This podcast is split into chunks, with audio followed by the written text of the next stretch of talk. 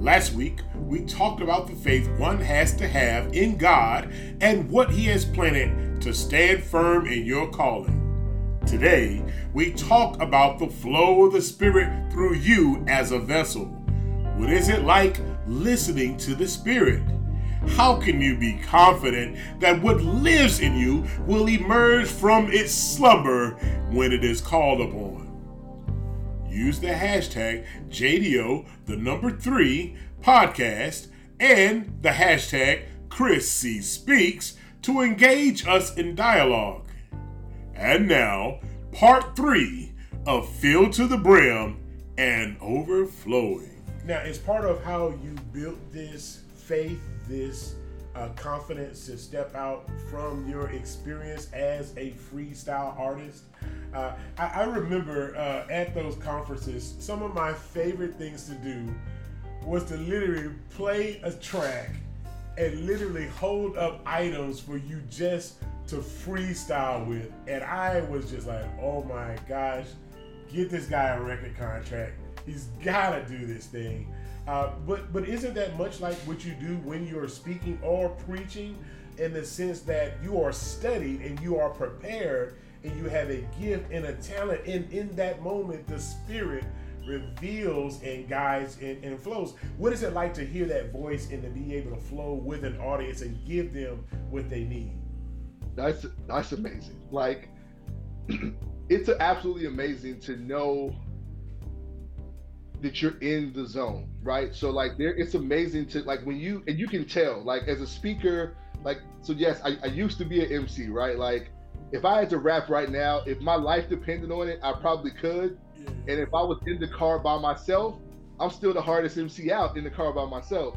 But like in public, I don't rap anymore because it's just it's just tough. Like I'm, I'm I'm too old for that, and I, I don't I don't have the I can't say. Bloop, bloop, bloop. I can't do those, I can't make those noises, right? I can't do that. So, uh, so because I can't do that, I don't rap. But um, when you are with the crowd, whether it's virtual or in person, and you can tell the crowd's in sync with you because you can see they're they're nodding their head as you get you know into your point, or they're in the text chat, yeah, you know, giving you the amen, and you know you can feel it and you know that something's coming for this group, but you don't know what it is, but you know something's about to drop.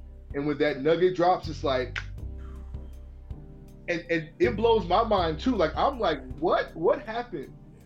And what thing that makes me angry is that like, and this virtual thing has helped because I can go back and watch it now. It used to be if I didn't have a videographer, I would drop a nugget, the crowd would be like, oh, and I'd be like, what I say? Yeah, yeah. like, oh no, no, no, wait, wait, wait. Like, oh, I, I, play it back, play it back. Yeah, that that was that wasn't me. That was God. That was the Holy Spirit. But can somebody tell me what I said? Because I won't use it again. Yeah. And then I'm always nervous that like when I go back to a place, like I've been back to go speak at a couple at one school. Like I've been back to speak at Olympic College a dozen times, right? And sometimes twice in the same semester. And I'm like, man, Chris, what you gonna say now? Like they they got this expectation, and I'm always nervous that I don't have like the next bar. God is always like, dog, I got the next bar. I just need you to show up and be ready if you're willing, I got you. So, but it's an amazing feeling when you're operating in your gift. So, and I'm sure that people feel it. Like I'm sure that grandmamas feel that same feeling on a holiday when they've been in that kitchen whipping it up at that stove, and people eating that mac and cheese. They're like, "Who made this mac and cheese? Yeah, yeah, yeah. Who made this mac and cheese?" And grandma was just in the corner. You seen the meme? Grandma was just in the corner talking about. Yeah, yeah, good? Is it cheesy? Is it cheesy, baby? Right? Like those things are. It's the same feeling. It's the same feeling that maybe a preacher gets when they're preaching and God has pricked their heart and they, and they, they know there's someone in the audience that is about to give their life to Christ. And God is like, I know you've been practicing the sermon all week, but this person needs to hear this.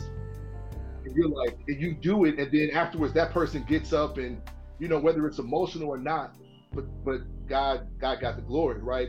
We all see it. It's the same thing when you see James Harden rocking somebody to sleep, yeah. and and you know he's about to drop seventy. Yeah. The whole the whole the whole crowd knows. I don't know if we can mention his name anymore. He's not in Houston, but you know what I'm saying. Like when, when, when, people are in the zone, yeah.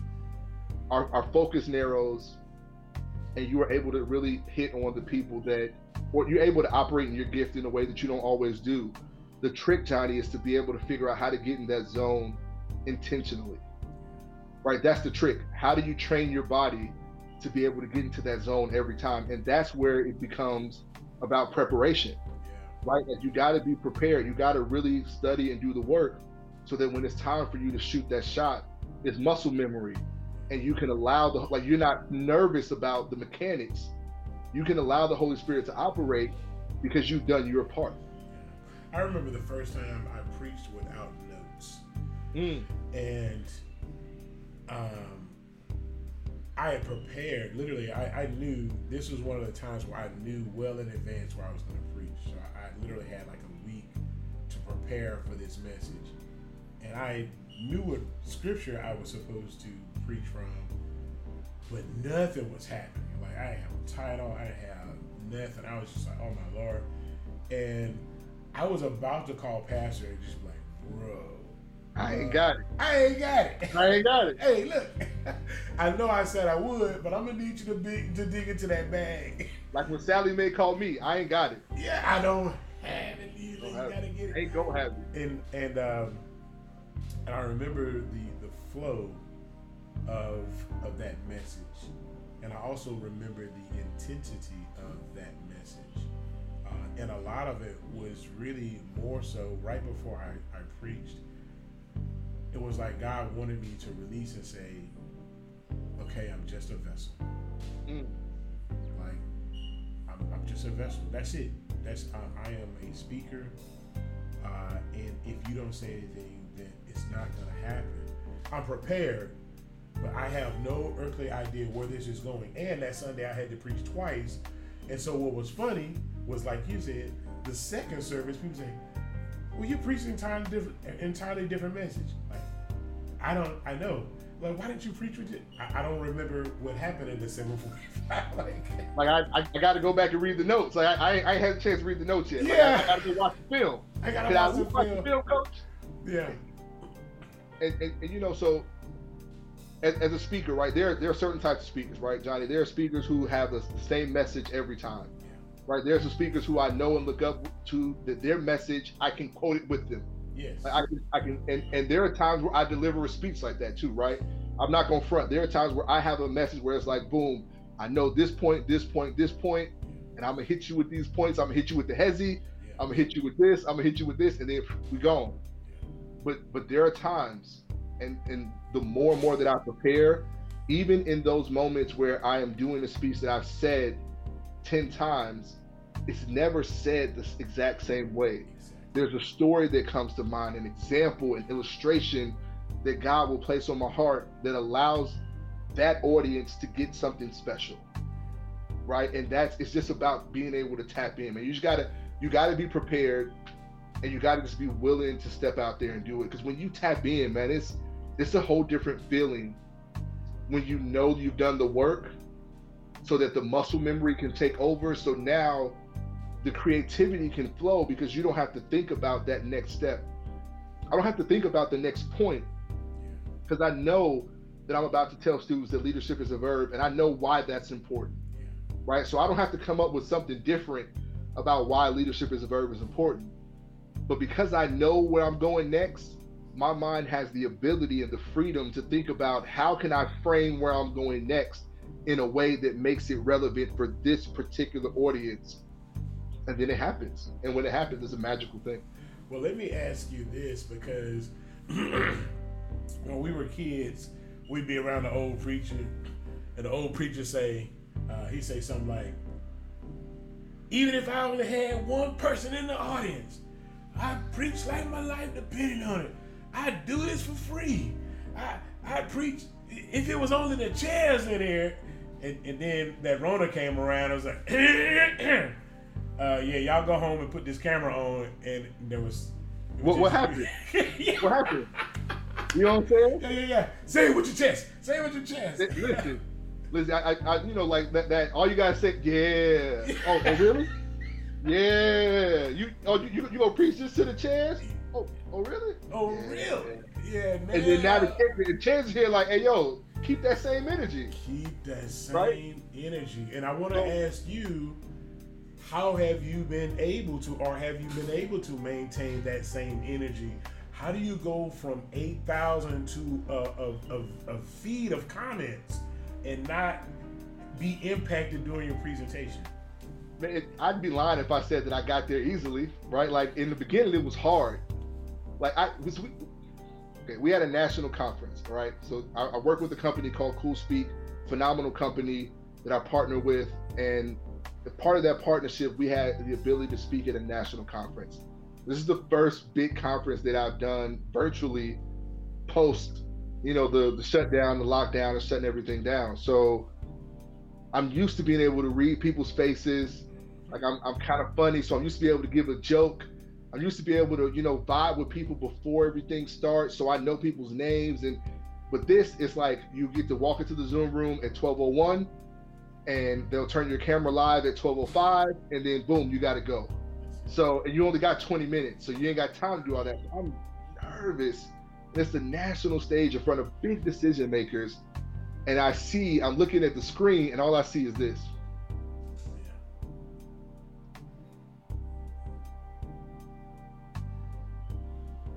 Like it's all I see. There's no smile there's no engagement, there's nothing. And I am terrified because I think that I'm bombing on this national stage and I'm, you know, sweating and trying to give all these points. And then I get my evaluations back. They're off the charts. Everything was great. And I'm just like, yeah, I'm getting books. I'm like, okay, all right, well, well, some something worked, right? Something translated here. So what I did was I I really do I stopped paying attention to the faces on the camera, on my screen because if I do, I'll get psyched out. Yeah. I realize that virtually folks don't tap in the same way in the beginning, and folks learn differently virtually. They pay attention differently virtually, but that doesn't mean my content changes. That doesn't mean that I don't bring the energy like th- th- this right here that you see. This is my stage. Yeah. Right? I got my light, I got my camera, I got my graphics, and I am like, I'm looking in this camera and I am talking to this person right here.